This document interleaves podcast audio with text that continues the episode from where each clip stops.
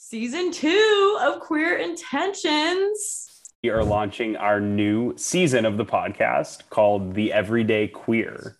We are slamming on the refresh button right now. And really, we took this month to put the work in and talk to people that we haven't heard from, that we've been curious about, different people in the communities. They're smart, beautiful, kind, vulnerable conversations that are super, super thought-provoking. I know we have just so enjoyed these conversations, and we cannot wait to share them with you guys. You know, hopefully, hopefully this evolution of Queer Intentions uh, will, you know, continue to get better as, as we, you know, go through this. And we really, really appreciate everyone sort of staying along for the ride with us, and hopefully, you know, joining us in this next chapter in season two, as we're calling it, of, of Queer Intentions.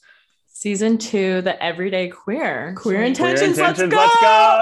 Let's go. I love that.